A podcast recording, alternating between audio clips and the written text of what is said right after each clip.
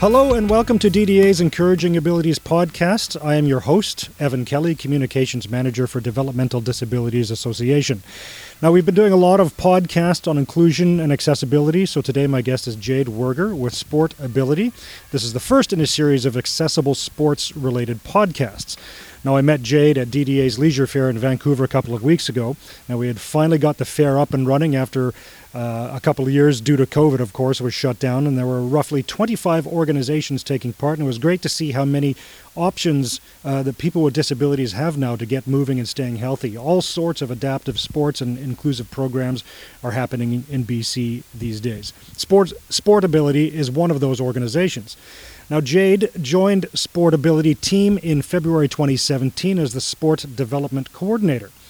She graduated from uh, Castle Castleton University in 2013 with a BA in health psychology and a minor in fitness and sports science.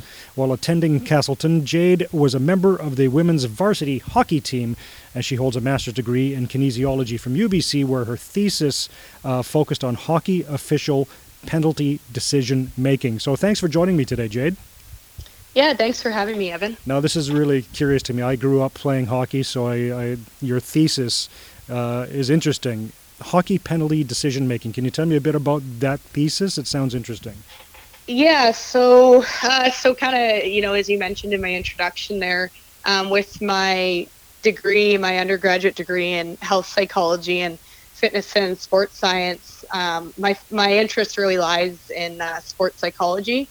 Uh, so when I was going to UBC um, and doing my thesis and thinking about you know what areas I might want to focus research on, um, that's where looking at you know the cognitive effects on uh, hockey official referees um, and their penalty decision making kind of um, came about, and looking at more the psychological effects on uh, how that could affect um, their decisions on the ice and and the games overall. So um, without getting into too too much detail, basically, um, I recruited local minor hockey officials in the lower mainland of BC, and I had experienced officials involved as well who essentially, um, you know, I, I used the minor hockey officials to collect uh, live footage of minor hockey games using uh, GoPros on their helmets um, because I wanted to use this as part of my research to look at these effects to help with uh, referee training at, and at the minor hockey level. And so a lot of the research in that area, um, you know, there's video that they use to help train referees, but it's it's from a spectator's view or a bird's eye view, which mm. isn't as realistic as having something on someone's helmet where, um, you know, that's what they're going to see on ice. Um, so collected videos that way, and then had my experienced officials um, after I went through video clips and edited pieces where there could potentially be penalty calls. Um, I had the experienced officials evaluate watching those clips whether they were penalties or not, and that was basically my answer key. And then I used uh, minor hockey officials to then look at those videos and make their call, um, and had that in different video sequence conditions. So um, basically, there was four sequences where they would see. So one would be as if you're watching a game all the way through with information of that game, so the what you might see on a score clock available. And then I had that same condition without that information available, and then the other two conditions were randomized with or without information. And really, what I was looking for was if game information was going to potentially influence their decision making. So, say the home team's up three to one, and and there's a penalty um, against that home team, are we going to see any differences with um, what they might be watching? Um, and then I also used a, a existing um, stress questionnaire for officials too. Hmm. Um, that really evaluate. You know, it was just a questionnaire where it was, um, you know, how stressful do you find verbal abuse from coaches, and they would rate it on on the scale no, I, I, just find it interesting because I I, I uh, did play hockey growing up, and I did a, a referee for two years uh, while mm-hmm. I was you know you know much much younger, probably around the age of sixteen, and you know talking about stressors of you know parents and coaches yelling and stuff like that. That's that mm-hmm. goes into how you might end up officiating a game. Yeah, yeah, and, and obviously you know as you mentioned, I have played hockey uh, for most of my life, um, and was fortunate to play in college, and so that's where looking at officials in that sport um, kind of drew that interest, and Yeah, I had a bit sure. of officiating and coaching experience as well uh, within hockey. So yeah, so definitely interesting, um, you know, stuff to look at, and And Yeah. we'll have lots of sports euphemisms. So that tease it up for this. Tell me a little bit about sportability. Yeah, so Sportability, in a nutshell, is um, a disability sport organization for British Columbians with physical disabilities. So we oversee, we're a multi sport organization. So we oversee uh, para hockey, or what's better known as sledge hockey, bocce, power chair soccer, and para soccer. So um, we really, our goal is to provide access to sport for uh, persons with disabilities in BC. And um, and that's anywhere from starting out and getting involved at the grassroots level um, all the way through to high performance. So trying to provide those opportunities for different sport pathways um, so people can participate uh, where where they best you know where they feel most comfortable. Now you've got uh, a huge background in sports, huge education in sports. What got you interested in working for this particular organization? Yeah, well, I aside from hockey, um, like on a personal uh, standpoint, I grew up playing um, lacrosse. It was another one that um, was kind of keep me in shape for the summer as I got more competitive with hockey, and um, I enjoy golfing, skiing, um, really just being active. And now in my adult life, just kind of that active for life phase, I play I think four or five different sports. Um, some some more some like golf, you know, where it's just in and out. Um, you know, just kind of here and there.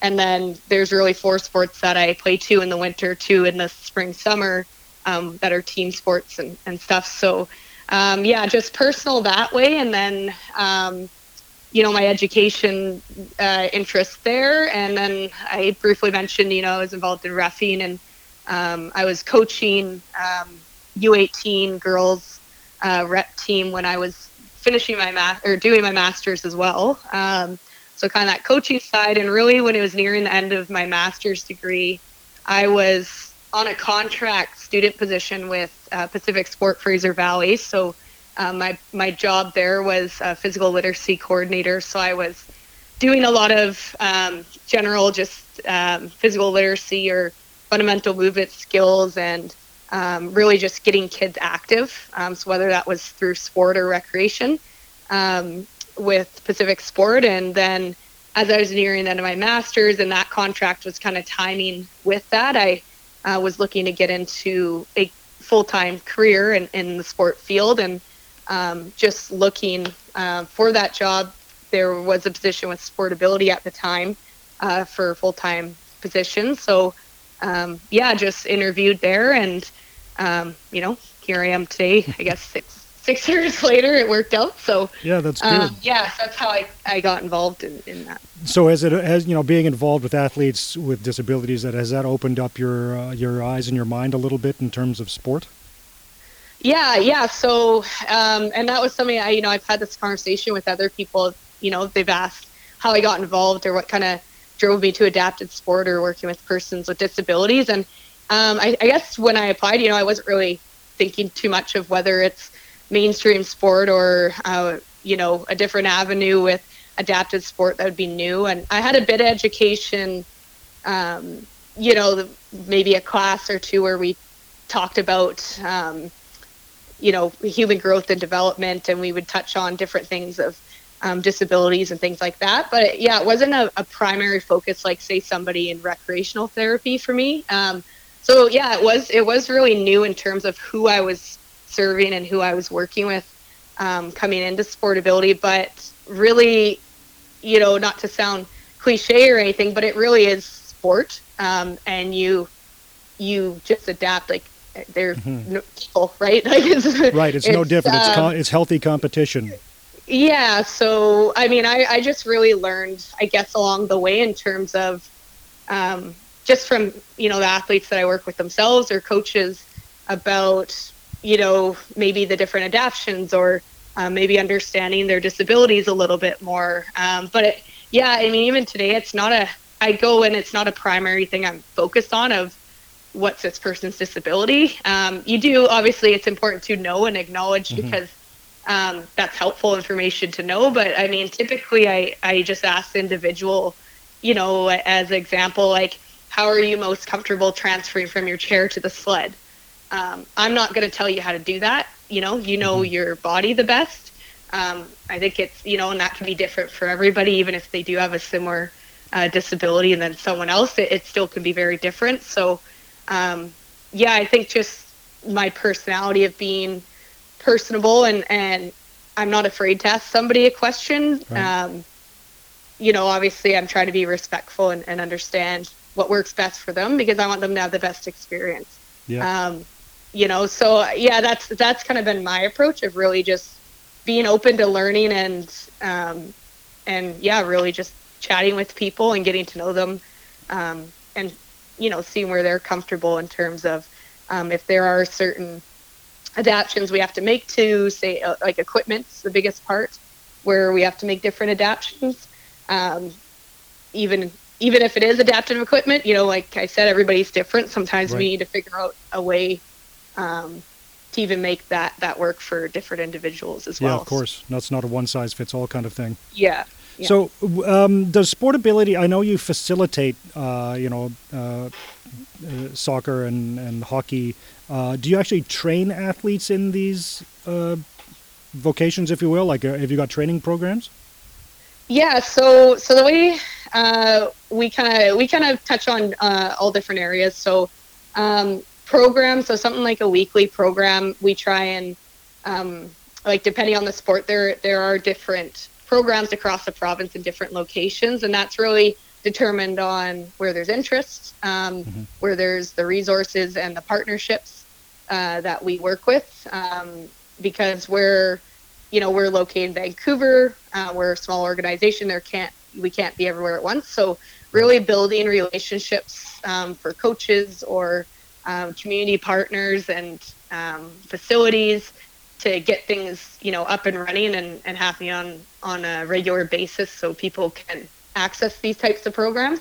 Um, that's that's a huge thing with us and volunteers and and everything. So um, that's kind of the program side of things. And then in terms of you know i touched on the the different pathways. So say somebody trying to progress to a competitive stream um, we that's where we'll find typically, well, everyone really the volunteers is the coaches and stuff.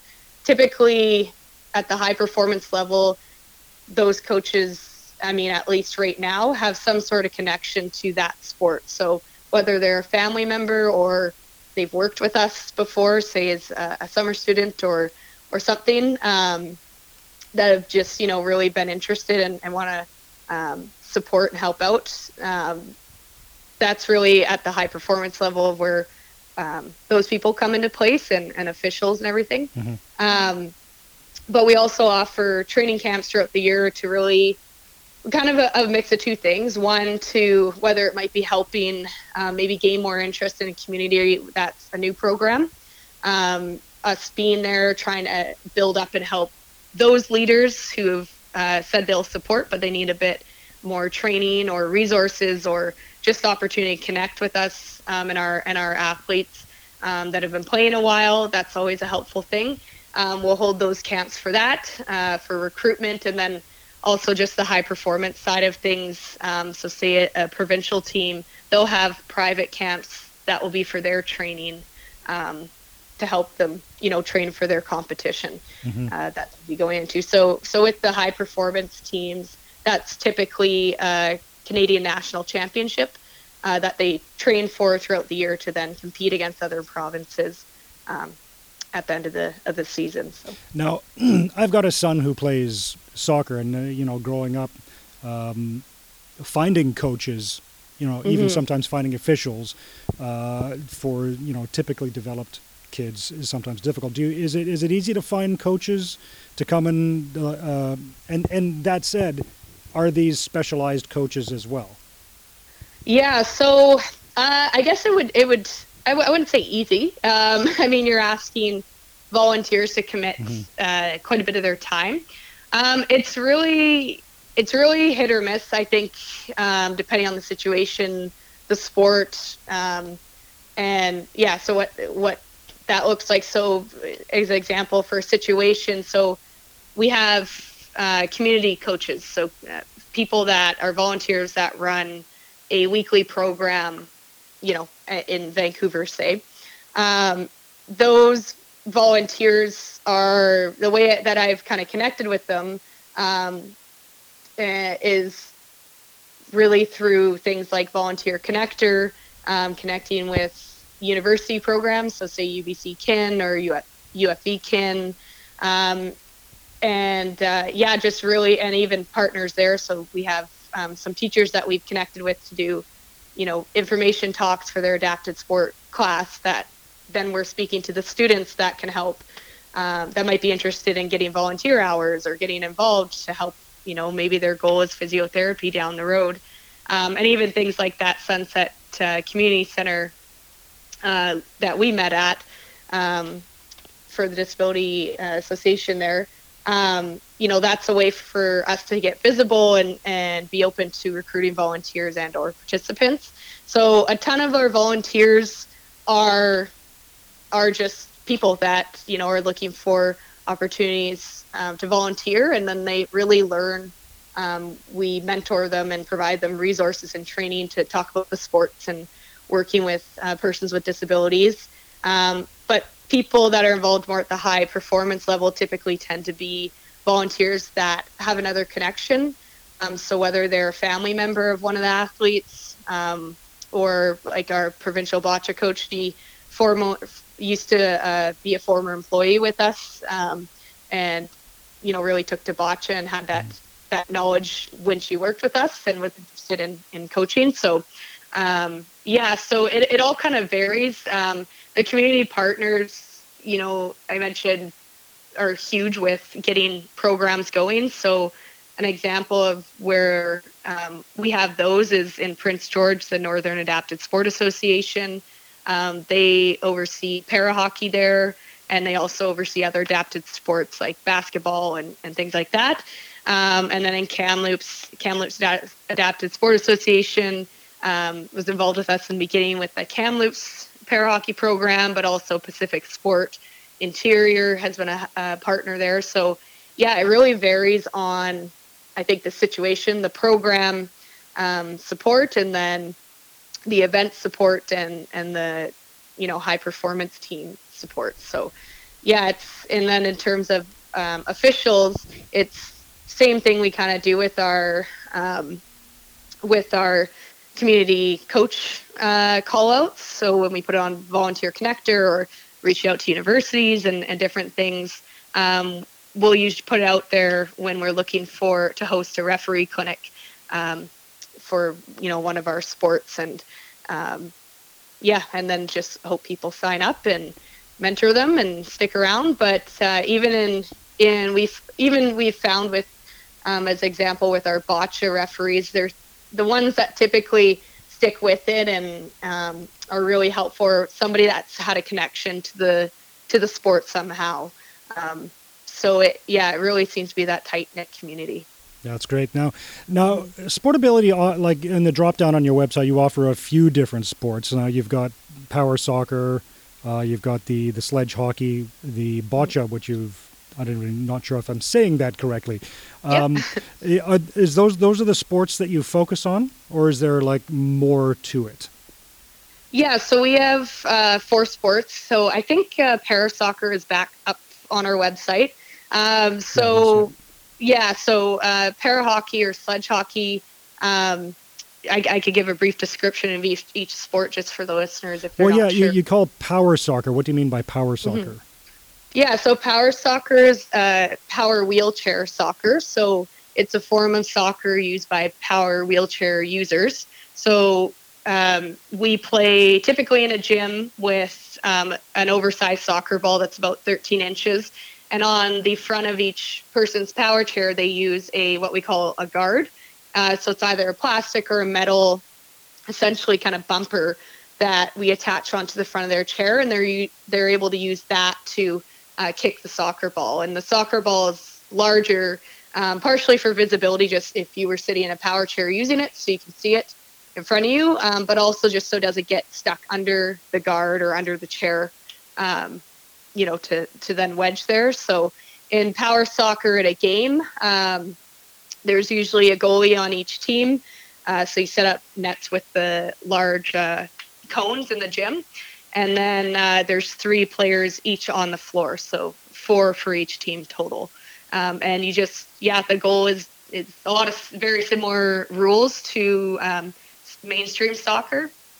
Uh, but yeah, really just trying to get the, the ball in the net to score goals and win. Um, and there's some different rules within that uh, in terms of two on ones and um, being in the crease and, and things like that. Um, and power soccer isn't yet uh, a Paralympic sport, but it is a World Cup sport. Oh, it sound that sounds great. I mean, it, I actually it actually sounds fun. Um, yeah. Oh, it's very cool to to watch, and um, even in power soccer, there is a specific sport chair uh, that can be bought and used for power mm. soccer. That basically is more agile, quick. Um, so it allows for more power when kicking the ball and things like that versus a everyday chair. Now, for for uh, sledge hockey, are the you know I'm we're Canadian, we like yeah. hockey. are the rules primarily the same?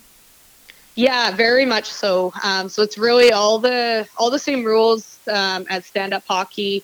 Uh, there's a couple different penalties. Um, so uh, there is one called stabbing, uh, which is what it is. sounds like um, because yeah, in uh, in para hockey, there's uh, to push yourself on the ice. You have two essentially two small hockey sticks yeah. uh, that have you know the curved blade on the end to shoot and pass, but on the other end are ice picks, and that's what you use to push yourself on mm-hmm. the ice. So you, if you got a stabbing penalty, that would be using your stick to stab an opponent. Uh, you know, hopefully people don't I guess do that's that. kind of like slashing, and yeah, that sounds yeah, more a little, painful. Yeah, a, a, little bit more. It would be a major. Uh, and then there's also a, a penalty called T-boning, so that would be when you use the front of your sled to ram or run into another person's sled from the side, front, back. It's I would call it something similar to like a check from behind. Right. Um, it's a dangerous play. You're not to use your sled as a, you know, a bumper car or right. as a weapon, right? To to hurt because they're steel. So if you got hit in the side of the leg with that at a pretty decent speed, that wouldn't uh, be great. Um, but yeah, everything else in terms of the rules are the same. Um, different things that kind of come up are like to call an offside, you would call that based on where the blades cross the blue line because depending on the individual, um, so say there's somebody that has a double leg amputee, they would have a shorter sled nose, like where their nose is on the sled, um, versus somebody who, um, you know, maybe plays that has spina bifida, say, um, that their sleds longer because um, they need that room for their legs. That um, yeah, calling an offside, you would call it by the blades versus the the nose of the sled. So yeah, so a couple different things, but yeah, I mean, if you watched a game, it wouldn't be anything different than you watching, you know, a mainstream hockey game. So. Now, uh, officiating for uh, sledge hockey, are, are, the do the officials have to be um, uh, in in one of those um, uh, devices as in well, the... or can they just be typically developed or someone who doesn't have a disability? Yeah, so yeah, that's a good question. So I've only seen stand-up officials in para hockey, so uh, officials that you know use um, skates on their yeah. feet and um, officiate. It it's helpful in terms of I think one seeing the play because you're able to look down uh, since everybody's sitting in the sleds. Um, and also, just if I think if there was an injury or if you need to get somebody out of a scrum or whatever, getting in there is a bit easier uh, than if you were a, using a sled.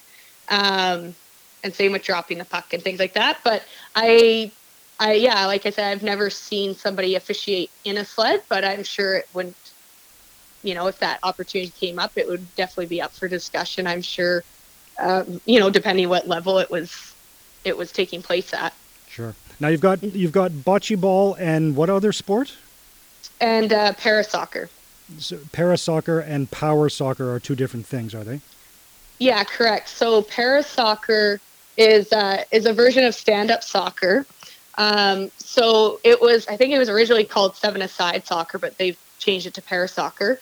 Um, but essentially, it's shorter fields, smaller nets, um, and it's really a game that was developed for um, people that might have, say, a low level of CP, so they're ambulatory, but maybe their their gait or their energy is affected because of their disability. That playing in mainstream soccer mm-hmm. Would be challenging, um, or somebody with a brain injury, uh, things like that. So um, yeah, so it's it's it's it's nice to have because I often find chatting with people, they're they're people that have disabilities where they're often told they might not be disabled enough, mm. or um, you know, or and or there might be, a, you know, it's not completely visible to um, to everybody. Right. So it's nice to have a sport where it's essentially made for that group of people um, because often other adapted sports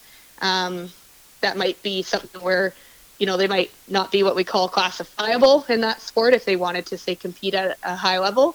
Um, or again, in mainstream sport, it's challenging because their disability is affecting, um, you know, their motor function and um, really being able to enjoy it and keep up and have fun, right? So, um, yeah, so that's where parasoccer is, in my mind, is a very niche group.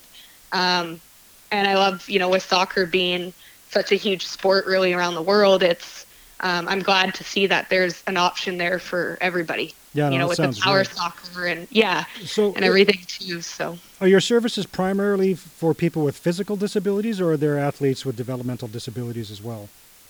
Yeah, so our our mandate and our um, really who we serve is is persons with physical disabilities, but um, we have had athletes that say might have a dual diagnosis, so a developmental and a physical disability. Um, and really at a program level, so community weekly, everyday program, um, you know, if somebody with developmental disability wanted to come and play, we're not going to turn them away. Um, you know, but as the, if that person was looking to get into high performance, that's where the classification starts to come in. Um, where they have to meet, you know, a criteria essentially um, to participate at that level. Right. Um, and then also just looking at, um, because this is a question I get quite often from people, you know, looking to get involved in sport is something, a tool that I um, have is, you know, knowing about other sport organizations for persons with developmental disabilities as well because I'll get asked often, you know, well, is my child able to participate in the sport? And you know what would be the best way and um, so being able to know about you know other organizations that focus on persons with developmental disabilities.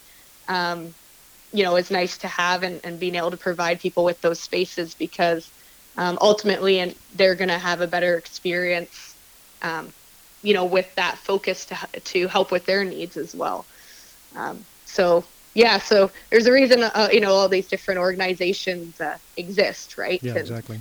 um, yeah, so we, like I said, like we don't turn people away at a, at a community level or even a, say a local event if we're having like a fun tournament or something. Uh, but as you know, if somebody was looking to progress in the sport, there are there's a classification system at that level where um, people are assessed, and, and part of that assessment is their disability. Now, how have you how uh, have you seen this sort of sector grow over the past few years? Uh, yeah, um, it's well. I mean, we had the COVID break there, so that was yeah, that a bit uh, a bit weird. But the last couple years, uh, you know, it's been great to see people back out. Um, I think I would like to be optimistic and think that the world is becoming more aware of uh, ableism and um, just being more aware of, you know, considering everybody uh, when say building something or in you know hosting an event. Um, you know, I feel like I've noticed it in certain situations. Um, but yeah, there's still a ton of work to do. I mean, even like the Paralympics, I think it was, this was probably maybe only the second year or so that um, even Paralympic sports were televised. Um, you know, so it's that that tells you something in terms of where we're headed in a positive way. uh, Yeah. but it also just kind of shows how far behind um, some stuff is too, right? So Yeah. Now, Sportability has the their four core sports. Are you planning on expanding that at all? Uh, nope, we're we're we're pretty busy with what we got. Um, we actually, in in before my time, we actually still oversee a lot of. I think there's about seven or eight sports. My colleague, uh, who's our executive director, um, you know, quite a few years ago, was in my position, and yeah, I don't know how he oversaw so many sports, um, but yeah, it, what it really comes down to is uh, because we're a nonprofit um, is the funding, right? So if we have too many sports under our mandate, we have to split up that funding even Right. more so.